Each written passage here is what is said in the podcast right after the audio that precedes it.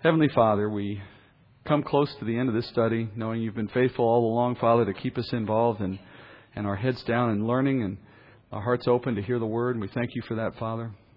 Your diligence is, is never in doubt. And Your faithfulness, Father, is evident. And uh, just the mere fact that this word has been preserved for more than 2,000 years so that it would find its way into our hands is proof in itself, Father, that, that you are uh, desiring that we know these things. For you say your word will exist long after the heavens and the earth have gone. How important must it be to you? And so, Lord, I pray that uh, even as we return to things that may sound familiar, things we've studied perhaps in the past, we wouldn't let that become a barrier, Father, to hearing it anew again today, and that your Spirit would be given room in our hearts to explain things in fuller manner, in a new and better way, and to us in a specific way, so that we might consider something in our own life as we walk as a disciple that we can do differently because we can see things we haven't seen before. We ask these things, Father, in Jesus' name. Amen. Well, tonight's message largely centers on the trial of Jesus Christ. This is a night of some political intrigue. We get to see some of the machinations of Roman and Jewish politics and jurisprudence. Last week we stopped just as the Romans came to arrest Jesus in the garden. John had described the entire scene in a certain way. We said last week his emphasis compared to the Synoptic Gospels is in the emphasis of Jesus' ultimate authority and his control over these circumstances. And of course, as he's done all along, John is not trying to reveal every detail, knowing so much has already been covered in the other Gospels. He picks his targets carefully. He emphasizes certain things, filling in certain gaps along the way. So, his concern as we go back into the trial and the arrest and the trial is how Jesus uses circumstances that he fully controls to advance the program of God in the process.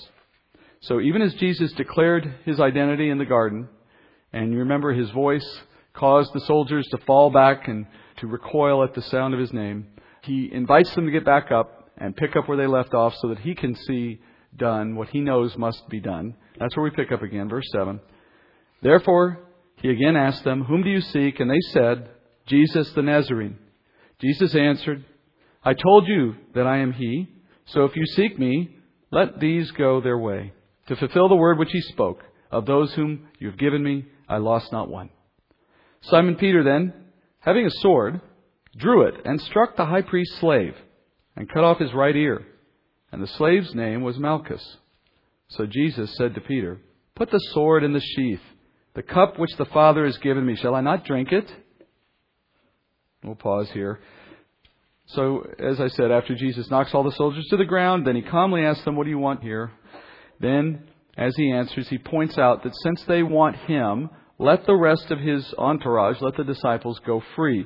And the request makes perfect sense. First, the entire moment has been orchestrated by the Father so that his Son would be sacrificed. It hasn't been put together to endanger the disciples. That we know clearly. Secondly, Jesus himself has told his disciples that when he is gone, they'll be left behind to carry on the mission of the ministry. So there's clearly no intent on God's part that these guys get caught up in it. Jesus simply echoes that. And then, interestingly, John quotes from John 6, back after he fed the 5,000, in which he said that none the Father gives him he will ever lose. And you remember we studied this back in John chapter 6. Now you have John quoting it as fulfillment. Now, saying that this moment is a fulfillment of the quote of John 6 poses a dilemma for us.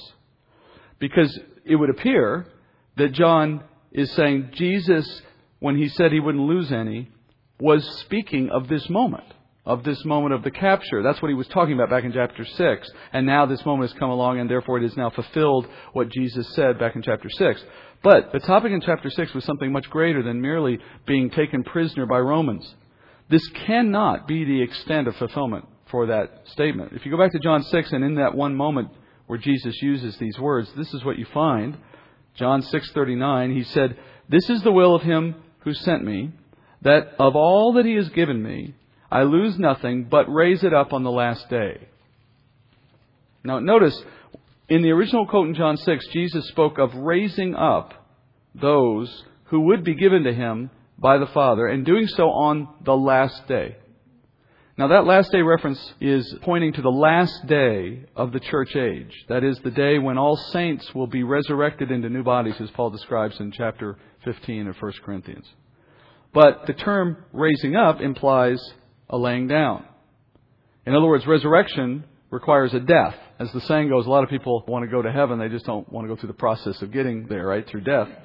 And so Jesus had to have been speaking of something bigger than just what's happening here in John chapter 18, because if he's saying, All the Father gives to me in terms of salvation, I will hold on to all of them and I will raise all of them up on the last day, well, that isn't the same thing as promising that none of his disciples will come to physical harm. Well, quite the contrary. All of these guys die one way or another, and most of them as martyrs. So it can't simply mean I'm not going to let bad things happen to them. And yet, when I look at chapter 18, John says Jesus' promise is fulfilled in this moment. How do we reconcile those two? Well, the answer is deceptively simple. John is not recording this moment as the final fulfillment of Jesus' comment. Notice he only quotes part of what Jesus said. He only quotes the first part of the words. He says, Of those you have given me, I lost not one. He leaves off the part about raising up on the last day. In other words, John's gospel is showing that when Jesus promised he wouldn't lose any of his disciples, he was testifying to his commitment to watch over his sheep at all times. A shepherd's job is to maintain careful watch over the flock at all times. And you remember, John 6 is a chapter in which shepherding and sheep and shepherds is the main motif, the main discussion. So the ultimate measure, the ultimate criteria for whether you're a good shepherd is whether you return the entire flock to the fold at night. You left with a hundred sheep, you come back with a hundred sheep. That's the ultimate criteria for whether you are a good shepherd. If you have a habit of coming back with fewer than you left, you're not going to have the job for very long. That's the ultimate measure. But there are other measures as well. Before you even reach the point of losing a sheep, you still have to worry about feeding the sheep and caring for the sheep and leading the sheep. So, in this moment, this is evidence of his promise to grant protection as needed, to guide as needed, to make sure that all happens according to his purposes for the sake of his sheep, in accordance with his will, including raising them up on the last day after all is said and done. As Paul says so eloquently in Romans 8:28, we know that God causes all things to work together for good to those who love God, to those who are called according to his purpose. In this moment, Jesus was at work to turn a very bad situation into good for those who loved him. And in that sense, he's not letting any be lost, so to speak. Now, impulsive Peter is not content to rest in those words, so he takes matters into his own hands. He withdraws a dagger, and that's the word in Greek here. Don't think of a whoosh, like Lord of the Rings kind of thing. This is this is a little dagger. He just pulls out a little dagger like this. In Greek, the word is a specific word for a very short type of sword.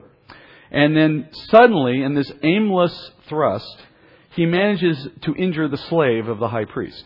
It's interesting that John names Peter here as the instigator because all four Gospels mention this moment, and only John sees fit to name Peter as the apostle. The other three just say an apostle did this. And in fact, as you reflect on John's Gospel overall, you find John calling out Peter quite often in the stories that he tells. Time and time again, in places where the other writers either overlooked the incident altogether or never named it, John takes great pains to make sure you know it was Peter. By the way, I would suspect then, given that that's John's pattern, that John wants us to see Peter in a more human perspective. And knowing that John wrote this at the end of the first century, quite a bit of time had passed since the first Gospels were written, and quite a bit of false teaching had started to creep into the church by that point. So perhaps John was working against that false teaching that wanted to elevate Peter to unrealistic importance in the church, and this was a correction by John's part on that. In any event, what do we make of Peter's actions?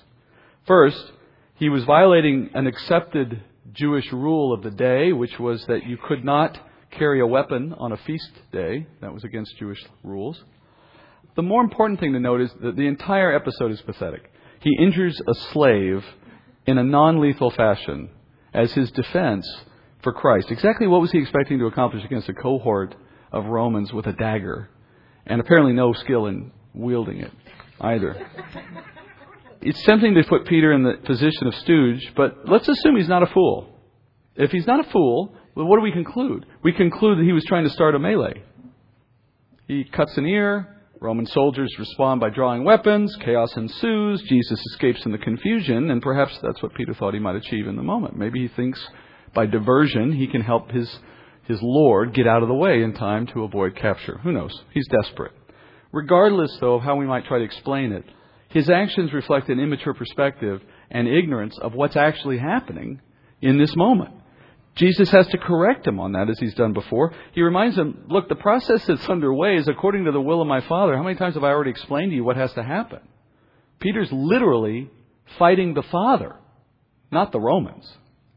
The other Gospels record that Jesus responds by healing the slave right after this happens, which is another miraculous healing of his earthly ministry. In fact, it's the last miraculous healing of Jesus' earthly ministry. Jesus' love for the man, for the slave, is evident in the fact that Jesus did not want the impact of his ministry, as carried out by his disciples, to result in an unfair injury for anyone. That's the wake of his ministry. He doesn't want his ministry on earth to have left anyone harmed. And had Jesus not healed the man, Jesus would have been liable for the actions of his disciples. So by healing the man, Jesus remains without guilt, where he might have otherwise had a charge against him. Now he's captured, he's bound, and then we move on. Verse 12.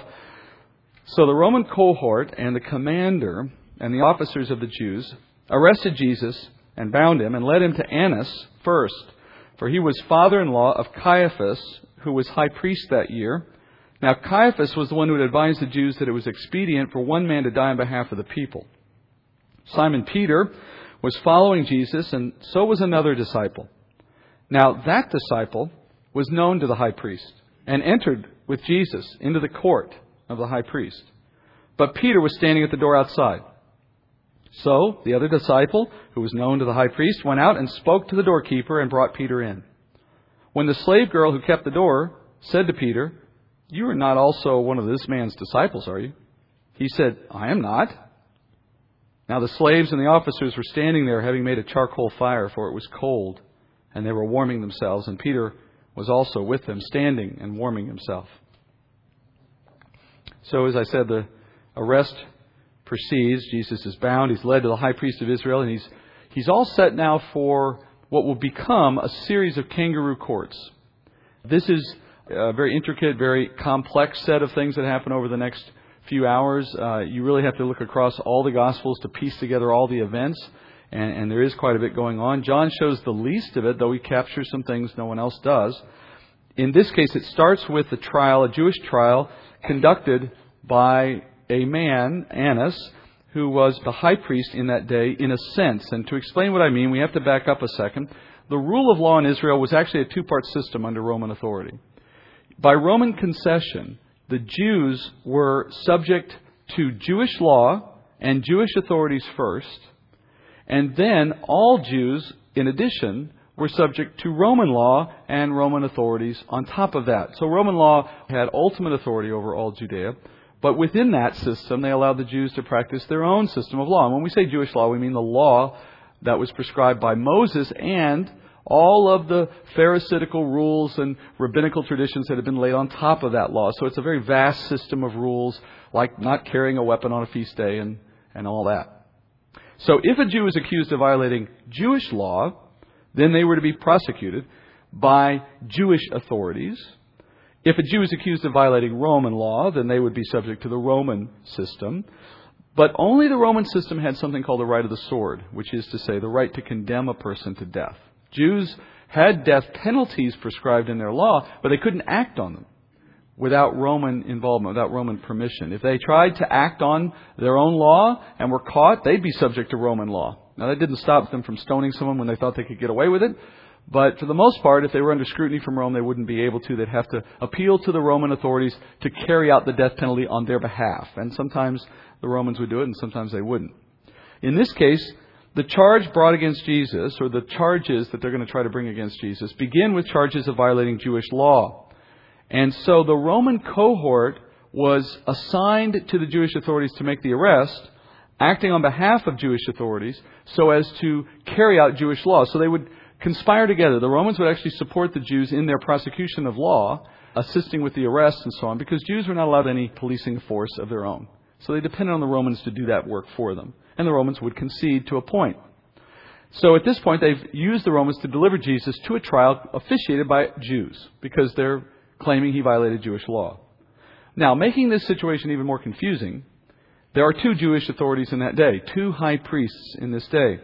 There is the legitimate high priest, a man named Annas. He was the high priest for the Jews and the one that the Jewish people recognized as truly the high priest.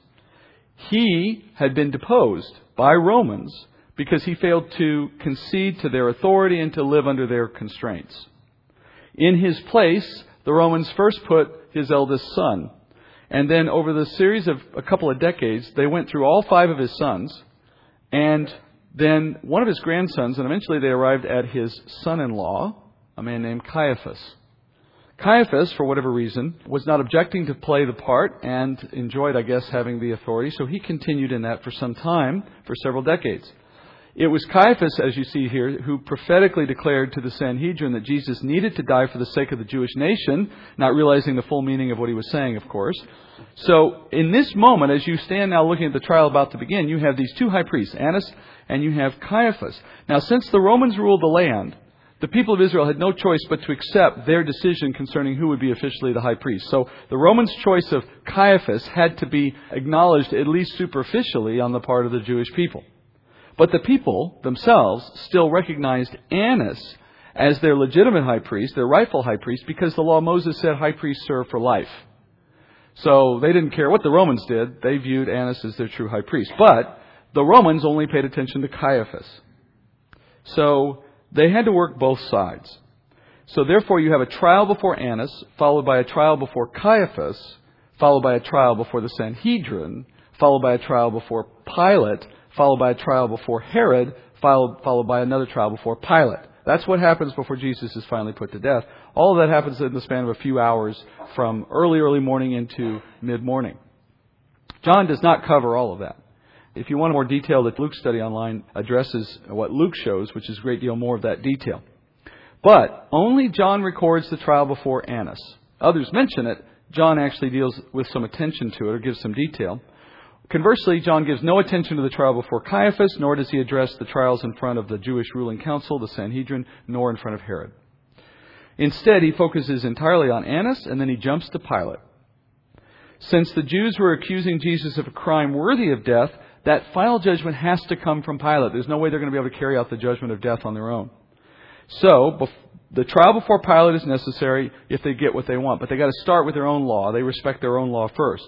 So Jesus is sent to Annas' house, and now we get back to the scene. Peter is following, we're told, at a distance. Naturally, right? He's curious. He wants to know what's happening.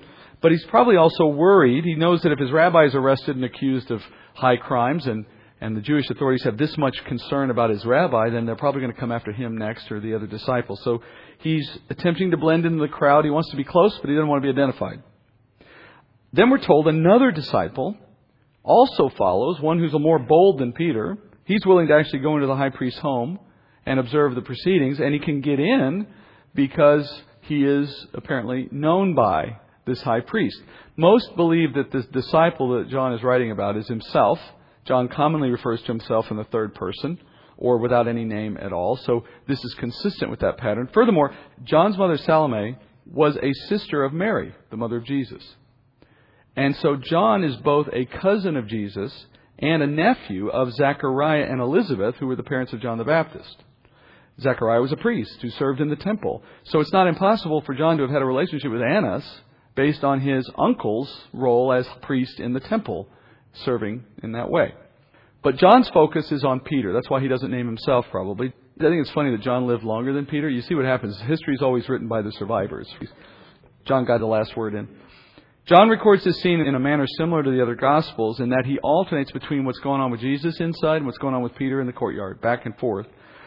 And he's doing so to draw a contrast, right? The contrast is between Jesus speaking the truth, knowing it will result in the loss of his earthly life, while Peter lies to protect his earthly life.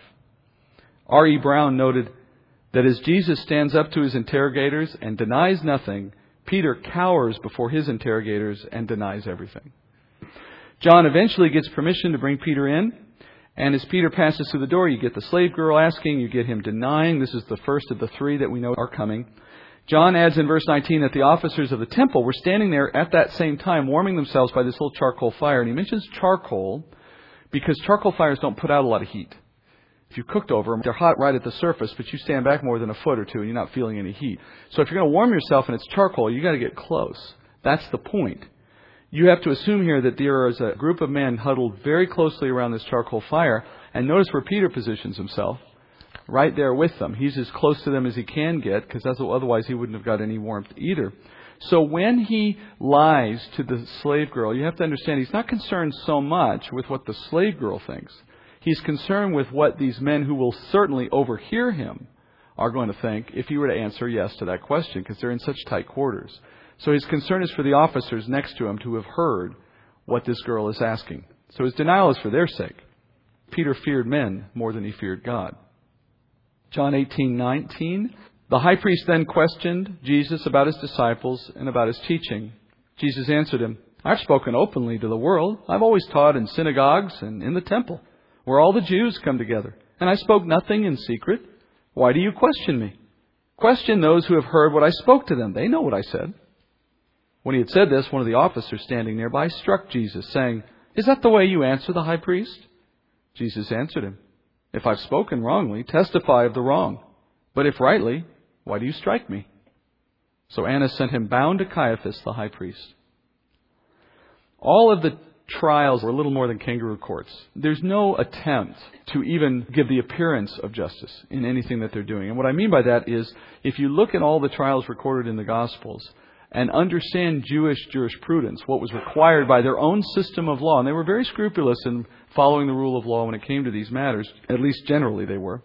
If you go through that process, what you'll find are there were many, many, I'm talking dozens and dozens of violations of Jewish law as recorded in the Gospels in the way they actually conducted the trial. For example, trials could not be done at night. This is a trial at night. Trials could not be done in secret. This is a trial in secret. Trials can only be done inside the temple court. This is not in the temple court. The accused is not allowed to testify against themselves. Jesus is being asked to testify. It would be like you take the laws that we use in following court proceedings and throw them all out and just make them up as you go along. That's what's happening throughout all of the trials that you see. So there's no attempt here for an accurate, just proceeding. And you know why, of course. They've got one goal in mind and they're going to pursue it no matter what it takes.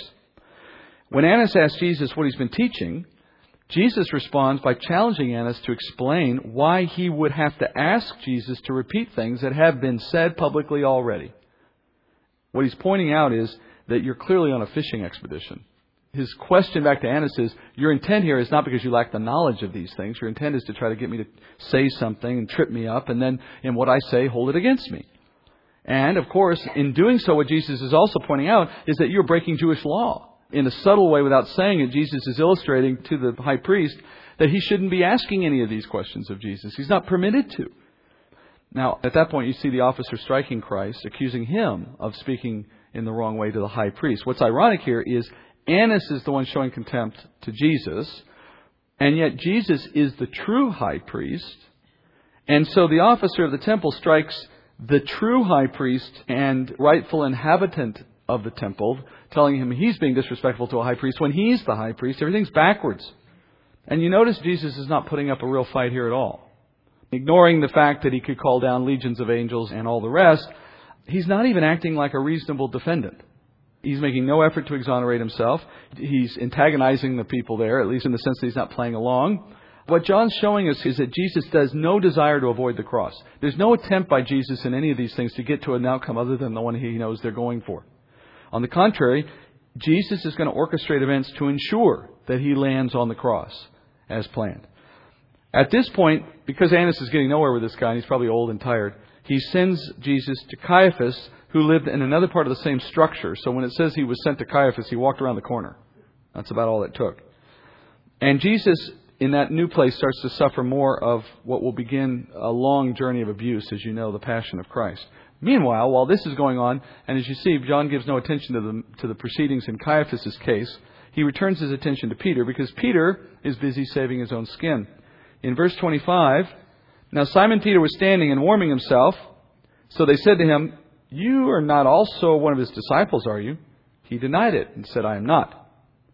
One of the slaves of the high priest, being a relative of the one whose ear Peter cut off, said, Did I not see you in the garden with him? Peter then denied it again and immediately a rooster crowed. Peter's still warming himself here. He's listening, but he's not showing himself to be associated with Jesus. And then, of course, these questions come. One of those at the fire asks him. That's his second opportunity to deny Christ in keeping with Christ's prophecy. Now, what's interesting is Peter heard the prophecy. He denies the first one, but you would have thought right after that that maybe it would have jogged his memory and he would have thought back and he would have said, wait a minute. You told me I was going to do this, and look, here I am. I've already done it once. Okay, I'm going to stop there. And then it comes again, and he denies him a second time. Now he's thinking, oh, that's two strikes. Whatever I do from this point forward, I can't do that third one. And right after that, he gets to the question a third time, and of course, he can't stop. In rapid succession, he issues that final damning denial, and then the rooster crows. Now, in the other Gospels, this scene plays out with far more detail, and it's very striking. We learn that Peter's third denial was strong. He speaks with profanity when he says it the third time. And it's that third one that Jesus hears from within the room that he's in, in that structure. And there's some open windows such that Jesus and Peter can make eye contact at that point, which they do. And as they do, Peter leaves the room in shame and weeps bitterly outside, we're told in Matthew's Gospel. He is crushed by what he experiences. He does not show up again in the narratives until he's found fishing later in this Gospel. And Jesus, as you may know, we're getting ahead of where we are, but as you know, probably, Jesus reinstates Peter at that point by asking him to confess him essentially three times. We'll come back to that. At this point, Jesus' time with Caiaphas ends, and as Caiaphas settles on some trumped up charge of blasphemy on which Jesus is to be tried at the Sanhedrin, then John skips over all that, skips over the Sanhedrin trial, and takes us directly to the trial of Pilate, the man with the authority to put Jesus to death. John also ignores the brief time Jesus spent before Herod, as I said, because the focus for John is Pilate's dilemma in condemning an obviously innocent man. Now, here again, you see the unavoidable march to the cross, orchestrated by God Himself through the agency of these people. And yet, everything should have argued for the opposite conclusion, demonstrating that the power that's forcing this outcome is not human. The Sanhedrin eventually arrive at a uh, charge of blasphemy, and they claim Jesus is blaspheming because he said he was God. Uh, the problem with that charge is that Rome doesn't recognize blasphemy as a crime. So you're not going to get Pilate to agree to put a man to death because he blasphemed a God they don't believe in. So the Sanhedrin also charged Jesus with sedition against Rome for claiming to be king. And they hope that that's enough to, to persuade the Romans to put him to death. So they take Jesus to the praetorium, it's called. We'll see that here in a second, which is the Latin word meaning the headquarters of a Roman military governor. Pilate was the procurator of the Judean province of the Roman Empire at the time. His normal headquarters was in Caesarea, which is quite a distance away. But he always moved his headquarters from Caesarea to Jerusalem during any of the feasts of the year because they always feared Jewish uprisings during the feast time. In this case, his headquarters is most likely Herod's former palace, which is along the western wall of the city. And it's here then that Jesus will be interrogated and presented before the crowds.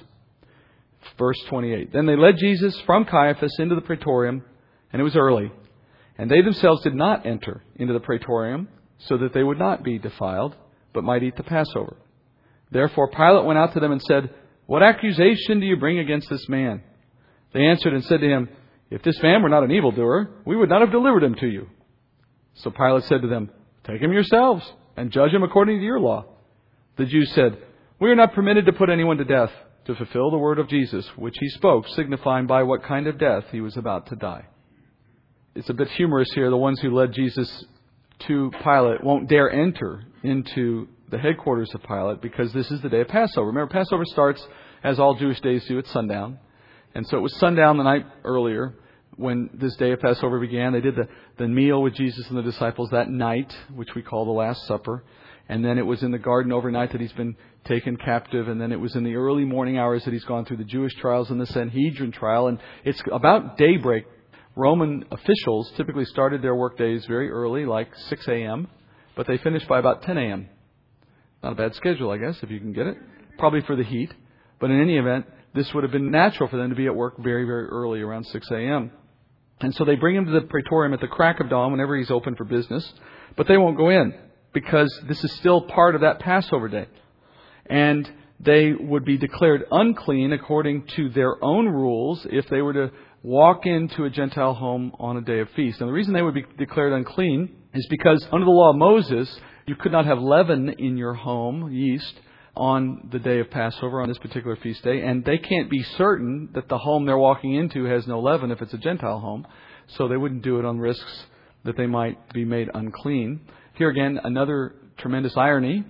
They want to preserve their opportunity to participate in the Passover, which is a feast that pictures the sacrifice to take away sins, and all the while they're conspiring to murder the Son of God who is preparing to take away their sins by his death. So they want to preserve the picture while ignoring the reality. Notice also they say they want to eat the Passover meal. That reminds us of what we learned back when we looked at the Last Supper, right? Which is that the normal time for the Passover meal, according to Scripture, is before sundown at the end of the Passover day. So the last event of the day of Passover is that the family gathers with the lamb that had been sacrificed earlier on that day and eats it. And you have to eat it all before sundown because at sundown you're done with the Passover, you're into the next day. This is a Thursday. Jesus is, is crucified on a Thursday. So you have a Thursday morning, 6 a.m., they're going to be eating Passover before sundown that night, Thursday. But Jesus and the disciples ate their meal the night before. Remember that? And we said that was very unusual. That was uncharacteristic. They were literally having their Passover meal before any lambs had ever been killed which didn't take place till the daytime of the next day. And we tried to reconcile and we looked at all of that. And you remember we came to the conclusion, as we studied all that, that Jesus had constructed that meal out of the normal time period because there's no way he could do it in the normal time period. He'd be dead by then because he is the Lamb. But that's also why there was no lamb at the meal, at the table, when they met in the upper room. There's never a lamb mentioned. There's no lamb at the table. They never had a lamb because none had been killed because Jesus is the lamb. He says, My body, my blood, what they used as the lamb at the table was the Lamb of God. So that Passover used him in the sense that he was present at the table and it was his flesh that would be sacrificed the next day. So he's moved it out of the normal practice. That's why when we practice it today, we don't call it a Passover meal because what he did was he took the Passover and repurposed it for a future fulfillment in the day that the kingdom stood up. So he said, I'll finish this meal with you when we eat in the kingdom together. So the whole thing is taken as a picture, fulfilled, and then repurposed into a new picture, and then projected into a future fulfillment. All centered on the picture of Jesus as the Lamb.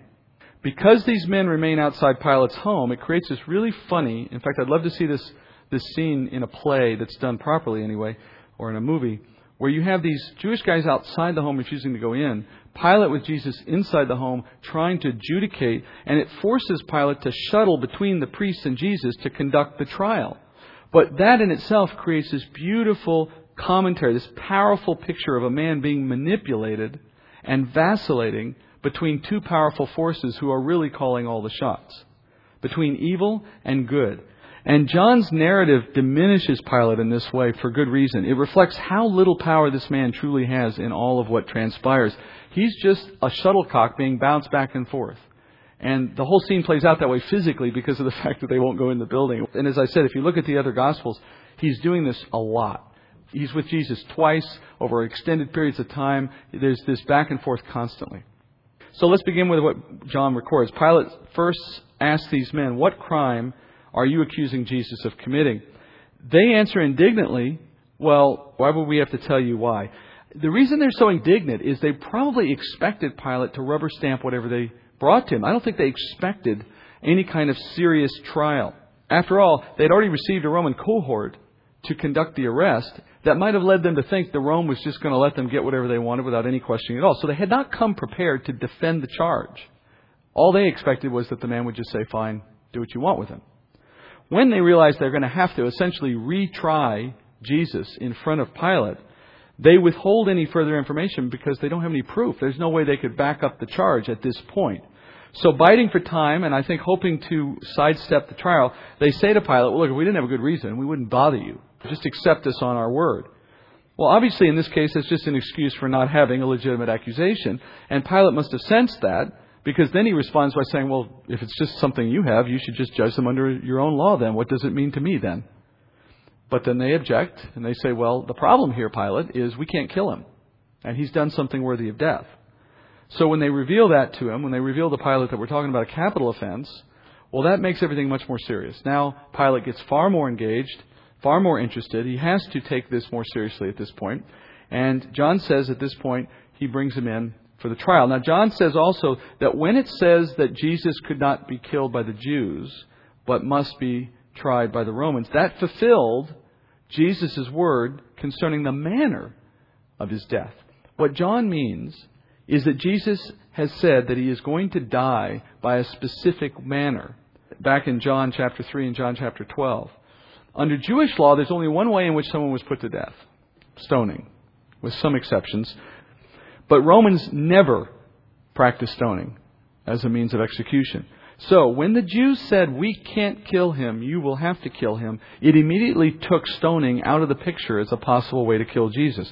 And the reason that fulfills Scripture is, first, Jesus specifically said he would have to be lifted up like the serpent that Moses held up in John 3 and in John 12. In Deuteronomy 21, God declares that anyone hung on a tree is deemed to be cursed of God, and Bible says Jesus was accursed for our sake according to Isaiah. Third, death by crucifixion pulls the body out of joint, while at the same time, generally speaking, it avoids breaking any bones. That fulfills Psalm 22 that said all his joints would be out of socket, and Psalm 34 that says not a bone in his body would be broken. Fourth, it brings both Gentiles and Jews together in the act of putting Jesus to death so that we can say all humanity is responsible for his suffering, whereas if it had been stoning, you'd be saying it was only Jewish people that were responsible, sometimes a slander that you still hear today. That's clearly not true. Both sides were involved. So when you look at the list of things that had to be fulfilled, if you had stoned Jesus, every single one of those would have been denied. Bones would have been broken, joints not put out of place, and so on down the list. So he had to have been done something other than the Jewish way, and that's what John is referring to. So then, Pilate returns to ask Jesus, Now I've heard you're guilty of something worthy of death. What's all this about? Verse 33. Pilate entered again into the praetorium. Here we go, back inside. And he summons Jesus and said to him, Are you the king of the Jews? Jesus answered, Are you saying this on your own initiative, or did others tell you about me? Pilate answered, I am not a Jew, am I? Your own nation and the chief priest delivered you to me. What have you done? Jesus answered, My kingdom is not of this world. If my kingdom were of this world, then my servants would be fighting so that I would not be handed over to the Jews. But as it is, my kingdom is not of this realm. So Pilate begins asking a very specific question. He says, Are you king of the Jews? Now, John doesn't record it, but we know from Luke chapter 23, verse 2, that the Jewish authorities told Pilate this accusation in the beginning. So that's where Pilate heard it they chose to put those words in Jesus' mouth that he said he is King of the Jews.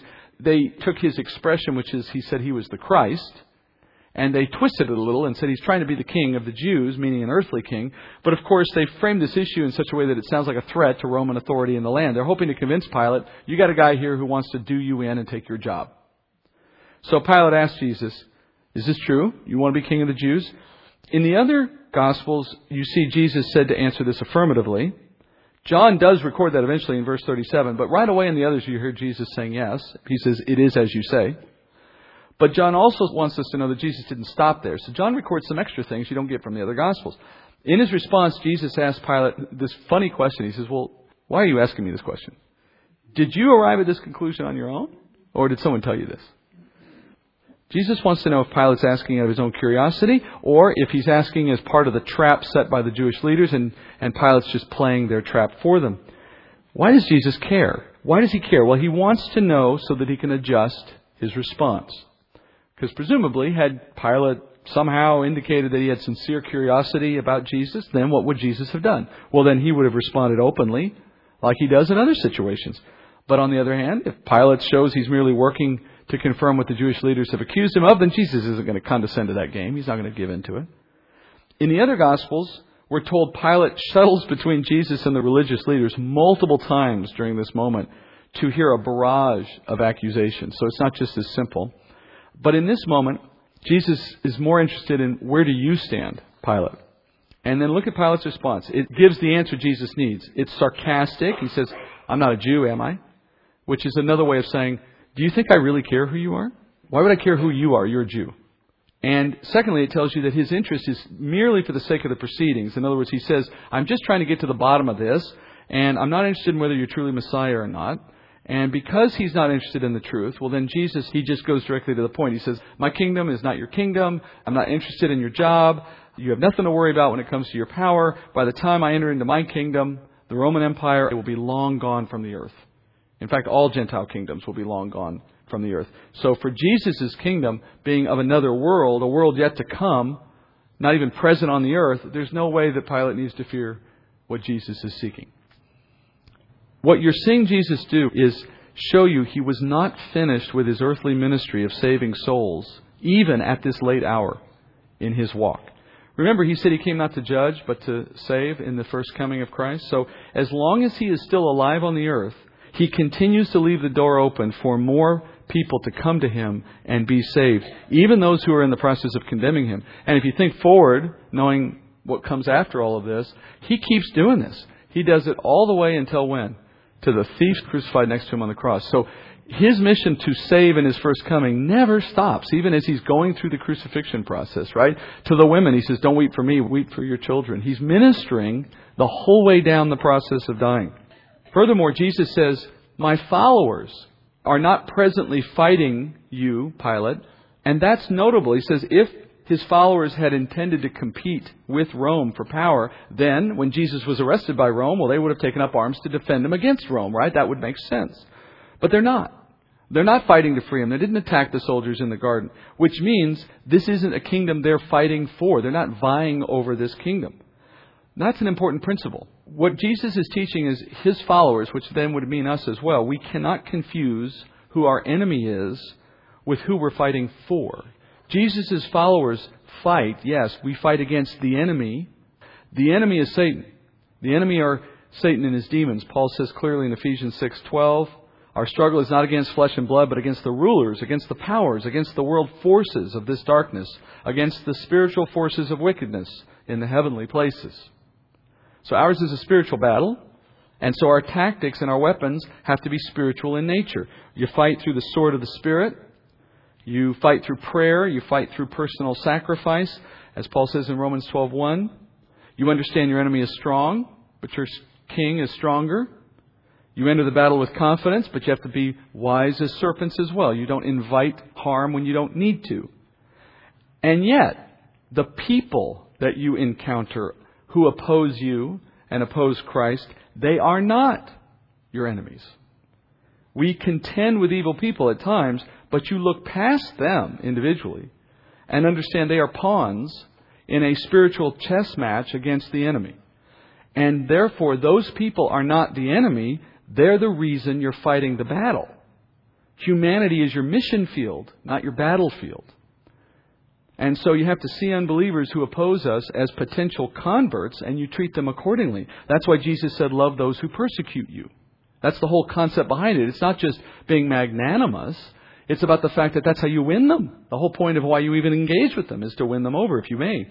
And that's why Jesus responds gently to Pilate at first, seeking to know if he's open to the truth. Is this an evangelism moment or not? Even to the one who would convict him.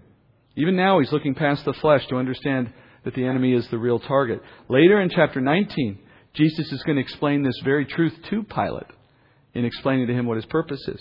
Now, in this matter, there's nothing to be gained by Jesus or his followers in terms of resisting the will of the Jews or the Romans. There's no benefit to fighting them. As we said already, spiritually speaking, these events are exactly as they should be. They're going exactly according to God's plan. So fighting is not an option. That's why Jesus explains to Pilate, you don't need to worry about me or about my followers. Verse 37. Therefore Pilate said to him, Oh, so you are a king. Jesus answered, You say correctly that I am a king. For this I have been born, and for this I have come into the world, to testify to the truth. Everyone who is of the truth hears my voice. Pilate says to him, oh, What is truth? And when he had said this, he went out again to the Jews and said to them, I find no guilt in him. But you have a custom that I release someone for you at the Passover. Do you wish that I should release to you the king of the Jews? So they cried out again, saying, Not this man, but Barabbas. Now Barabbas was a robber. Well, upon hearing him refer to his kingdom, Pilate says to Jesus, Oh, so you are a king? What he's trying to do, of course, is trap Jesus into admitting something by which he could accuse him of, or find some cause for why he's being accused. Jesus already denied being a threat But Pilate isn't convinced on that, so he's looking for something else. He's pressing. Jesus just responds by saying, Yep, what you say is right. And then he says, My very earthly life is intended to testify to the truth of this identity that I am king. To which Pilate famously and cynically replies, What is truth? You know, for a man who spent most of his life, or certainly his, his professional life, surrounded by politicians, uh, and then having to judge cheats and liars and criminals of various sorts, for someone like that, you know, it's not hard to understand why Pilate has no confidence in finding truth. For him, the whole idea of truth is probably something he long ago gave up trying to find. And in his response, he, he's sort of mildly mocking the naivete of Jesus, this idealistic mentality that says there's something like absolute truth and you're just going to live for the truth. He's jaded on the whole concept. And his perspective would have been correct if Jesus was just a man. But Jesus is the truth. He is the one who knows all things. He is always true. He is the one in which there is no lie. But Pilate is a man who lived in the world, which belongs to the father of lies. So he's saturated with that expectation. So after posing the question to Jesus, you notice it's interesting. Pilate is said to have just left immediately, John says, as if to say, he asks what is truth and leaves before Jesus would have had any chance to answer the question, which is so ironic because Jesus is the one and only person who could have answered Pilate's question. He's not looking for the answer because he lives in a world in which that answer doesn't exist. In the end, Pilate declares Jesus is not guilty. This is one of several such declarations. If you weave them all together across all the Gospels, there's, I think, four or five moments in which Jesus is declared out loud by someone to be innocent of everything. And yet, of course, the trial goes forward. John greatly condenses this whole scene we've been looking at in the Gospels because in the other Gospels, as I said, you have these multiple back and forths between Pilate and the Jewish leaders. And more than once in all of those back and forth moments, more than once, Pilate tries to release Jesus. But every time he tries to do it, the Jewish authorities object intensely against letting that happen, demanding that Pilate go forward. In fact, accusing Pilate of being disloyal to Caesar if he doesn't keep Jesus accountable. So they pressure Pilate the whole time. Their determination to see Jesus die is confusing to Pilate. You can see that when you look at some of the other Gospels. Pilate just doesn't get it. Every time Pilate looks at Jesus, he's innocent. Every time he goes to the Jewish leaders, they think he's the worst thing that's ever been born, and he can't reconcile the two, and he thinks there must be something more here that I'm missing. So he keeps worrying about it and going over it and going over it. The scales begin to tip in favor of punishing Jesus once Pilate takes Jesus out before the crowd. A crowd would have gathered around Pilate's headquarters this morning, presumably to hear the result of Jesus' trial, among other business that might be conducted there. And Pilate has this idea. He thinks he can turn the crowd to his advantage in helping him settle this matter with regard to the Jewish authorities. And here's what he's thinking. His plan is if I take Jesus out before the crowd and I appeal to them on the basis of this tradition that he mentions, well, then I'll have an advantage. And, and, the tradition he's speaking of here is one that had grown up not long before. It was something that was relatively recent, where Rome would release one Jewish prisoner on Passover to the crowd. That tradition is not mentioned anywhere in history outside of the Gospels, so it probably had just developed recently and, and it didn't last very long, I'm sure. Pilate wants to use this tradition to bypass the pressure of the Jewish leaders and also so he can take the temperature of the Jewish crowd. Here's why. He's worried about riots. He's worried about unrest. And he's not quite sure which way the wind is blowing on this issue of Jesus. Does the crowd love him? Does the crowd hate him? Are the Jewish authorities speaking on behalf of the crowd, or do they just have a vendetta against Jesus? He needs to understand the bigger picture politically. He knows the Roman soldiers in Jerusalem are more than sufficient to put down any kind of uprising that might develop. That's not the concern. The concern is he can't afford any unrest whatsoever. Pilate came into his position of power because his predecessors could not keep the peace in Judea, and the Caesar in Rome kept removing these procurators until he could find someone who could actually keep control of the Jewish people. So Caesar demands peace in Judea. Pilate, therefore, has strong incentive to avoid any riot at any cost in the city. So he assumes this. He says, if I bring Jesus before the crowd in this way, and they approve his release, then I can orchestrate his release without the risk of an angry mob because the crowd has asked for it. Meanwhile, I don't have to care what the Jewish leaders think anymore because they're not going to have the political power to, to raise up a mob against me if the mob itself has said they wanted Jesus released. So it's his way to get around stubborn leaders that he apparently can't negotiate with. But he makes a strategic blunder in what he does here. In the other Gospels, you're told that the Jewish leaders have been secretly moving about the crowd in advance, influencing them against Jesus. By appealing to the crowd, then, Pilate is unwittingly playing into the hands of the Jewish leaders. So when Pilate asks his fateful question, the crowd responds, Barabbas, probably much to Pilate's horror. Pilate has chosen a well known and little loved mercenary, Barabbas, as the alternative to Jesus. This was another part of his plan. He expected the crowd's choice to be easy and obvious. Barabbas seems to have been a career criminal. For example, John's gospel says he's a robber, but the book of Acts has him quoted to be a murderer. Luke says he led an insurrection against Rome, and Matthew says he was notorious, which means everybody knew he was a troublemaker. So he's not loved by anybody, not Jew, not Roman. Nevertheless, when he is the one that Pilate conveniently picks to pair up against Jesus, they go for Barabbas, which is a strange choice to say the least. The names of these two individuals reveal why the crowd went after Barabbas and the true reason why Barabbas was chosen. His name means son of Abba. Abba is the Aramaic word for father. So both Jesus and Barabbas are sons of their fathers.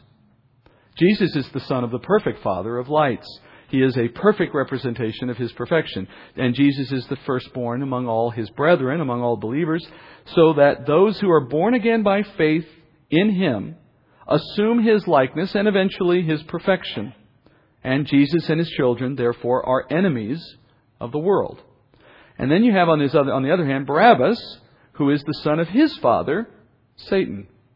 He is the perfect representation of Satan and Adam's sinful nature brought into its fullness. He's a liar, a thief, a murderer, and a usurper of thrones. He is a poster child for all those who remain in their sin and are enemies of God. So the choice before the crowd couldn't be more stark or more representative of what was at stake in that moment. As Scripture teaches, the child of the bondwoman will always persecute the children of the free woman. Cain persecuted Abel, Ishmael persecuted Isaac, Barabbas' people persecuted Christ.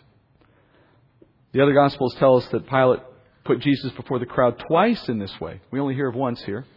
And in each case, in the hope that maybe they change their mind. So at this point, Pilate resorts to one last ploy, the last thing we covered tonight, and this was to try to gain Jesus a little more sympathy with the crowd so that he could present him one more time, and maybe that last time would work. He scourges Jesus. John 19, Verse 1 Pilate then took Jesus and scourged him. And the soldiers twisted together a crown of thorns and put it on his head and put a purple robe on him. And they began to come up to him and said, Hail, King of the Jews, and to give him slaps in the face. Pilate came out again and said to them, Behold, I am bringing him out to you so that you may know that I find no guilt in him. Jesus then came out, wearing the crown of thorns and the purple robe. Pilate said to them, Behold the man. John gives a single sentence in verse 1 to the scourging, but that punishment is especially cruel. You may have seen depictions of it or whatever, but Arnold Fruchtenbaum has a wonderful short quote that sums it up well. He says, The Roman custom of scourging was one of the cruelest forms of torture. Forty lashes were swung against the victim. The whip itself contained numerous leather straps which had glass and pieces of sharp metal fixed at the end that would lacerate the flesh. The scourging was not limited to the back, but was applied over the whole body. The flesh would be torn away, and bone would be exposed. Quite often, the prisoners died just from the scourging alone. Isaiah 52:14 prophesied the Messiah's scourging. The prophet stated that Messiah's person was so marred, so disfigured, that he no longer resembled a man. This is the scourging done merely to bloody him to the point that when he's represented to the crowd, he becomes a sympathetic figure deserving mercy. And to make him look even more pathetic, Pilate puts a crown of thorns on Jesus and Herod's robe. This is a robe Herod put on Jesus when he was in the trial at Herod's palace. Herod put his own robe on Jesus, sent him back to Pilate wearing his robe, and as Luke records, that actually sparked a nice friendship between Herod and Pilate that hadn't existed before. I'm not quite sure what about that made them friends, but in any event, Jesus has got that robe, but that crown, the crown of thorns, that is a particularly significant detail because of its connection to the Garden of Eden. After the sin in the garden, God pronounced a curse on all flesh and on creation itself as a result of the sin that God discovered in the garden. And that curse decreed, among other things, that the earth would produce thorns and weeds. That is, that life would become hard, that men would now have the, the need to work where before they had rest. And men would live under this curse, we're told, until the day Messiah removes it. Here you see the Messiah bearing the curse in the symbolic sense of thorns for our sake, pictured by this crown, and in the process being mocked and slapped and beaten by those he is working to save, by soldiers among others. And then Pilate brings Jesus out, and of course we know what he's expecting. What he's expecting at this point is that the crowd would see this pathetic figure, beaten and whipped beyond recognition, bloody from head to toe, with a mocking of crown and, and purple robe, probably barely able to stand. And before he even delivers him to the crowd, he says, I have found that this man is innocent and guilty of nothing. He sets up the scene. And this is, by the way, if you've been counting through all the Gospels, this is the fourth time someone's said that about Jesus. And finally, he says, Behold the man. And that statement, in, in the way it's said, is, it, it, it implies a kind of pathetic statement. He's basically saying, Look how pathetic this man is. And that statement also stands as testimony to all of us of the extent God had to go to to condemn sin and rescue us through Christ. Dear Heavenly Father, a sobering end to the study, as it should be, Father, to contemplate what sin required and to consider that we avoid that penalty, Father, not because of anything we do or anything we deserve, but strictly because of your love for us and your, the obedience of, of our Lord, who willingly put himself in our place in these things. And with the power to stop it at any moment, and yet the will to obey despite that, Father, what an example for each of us that even in the worst of moments, we can be obedient. And no matter what the world would come throw at us and, and the enemy would try to do to us, Father, we can, we can seek to emulate our, our Lord in, in obedience, doing all that's required. For we know, Father, that because He did that, His reward was great, and His name will be great. And if we obey you, Father, we know you have great things for us as well. And we pray, Father, you give us the courage to be that, that minister, that witness to the world who is, who is dying to know you even before they know it. And at the same time, Father, you would remind us that we don't war against them. They are our mission field. They are the ones we war for. And that we would always look past the insults and the injury and consider that the enemy is the cause of these things and sin had, uh, is the motivation. And we can look past that so that we can be kind and loving as Jesus was. Give us that desire, Father. Give us another chance to study next week and then the week after that to finish this study. We ask these things, Father, in Jesus' name. Amen.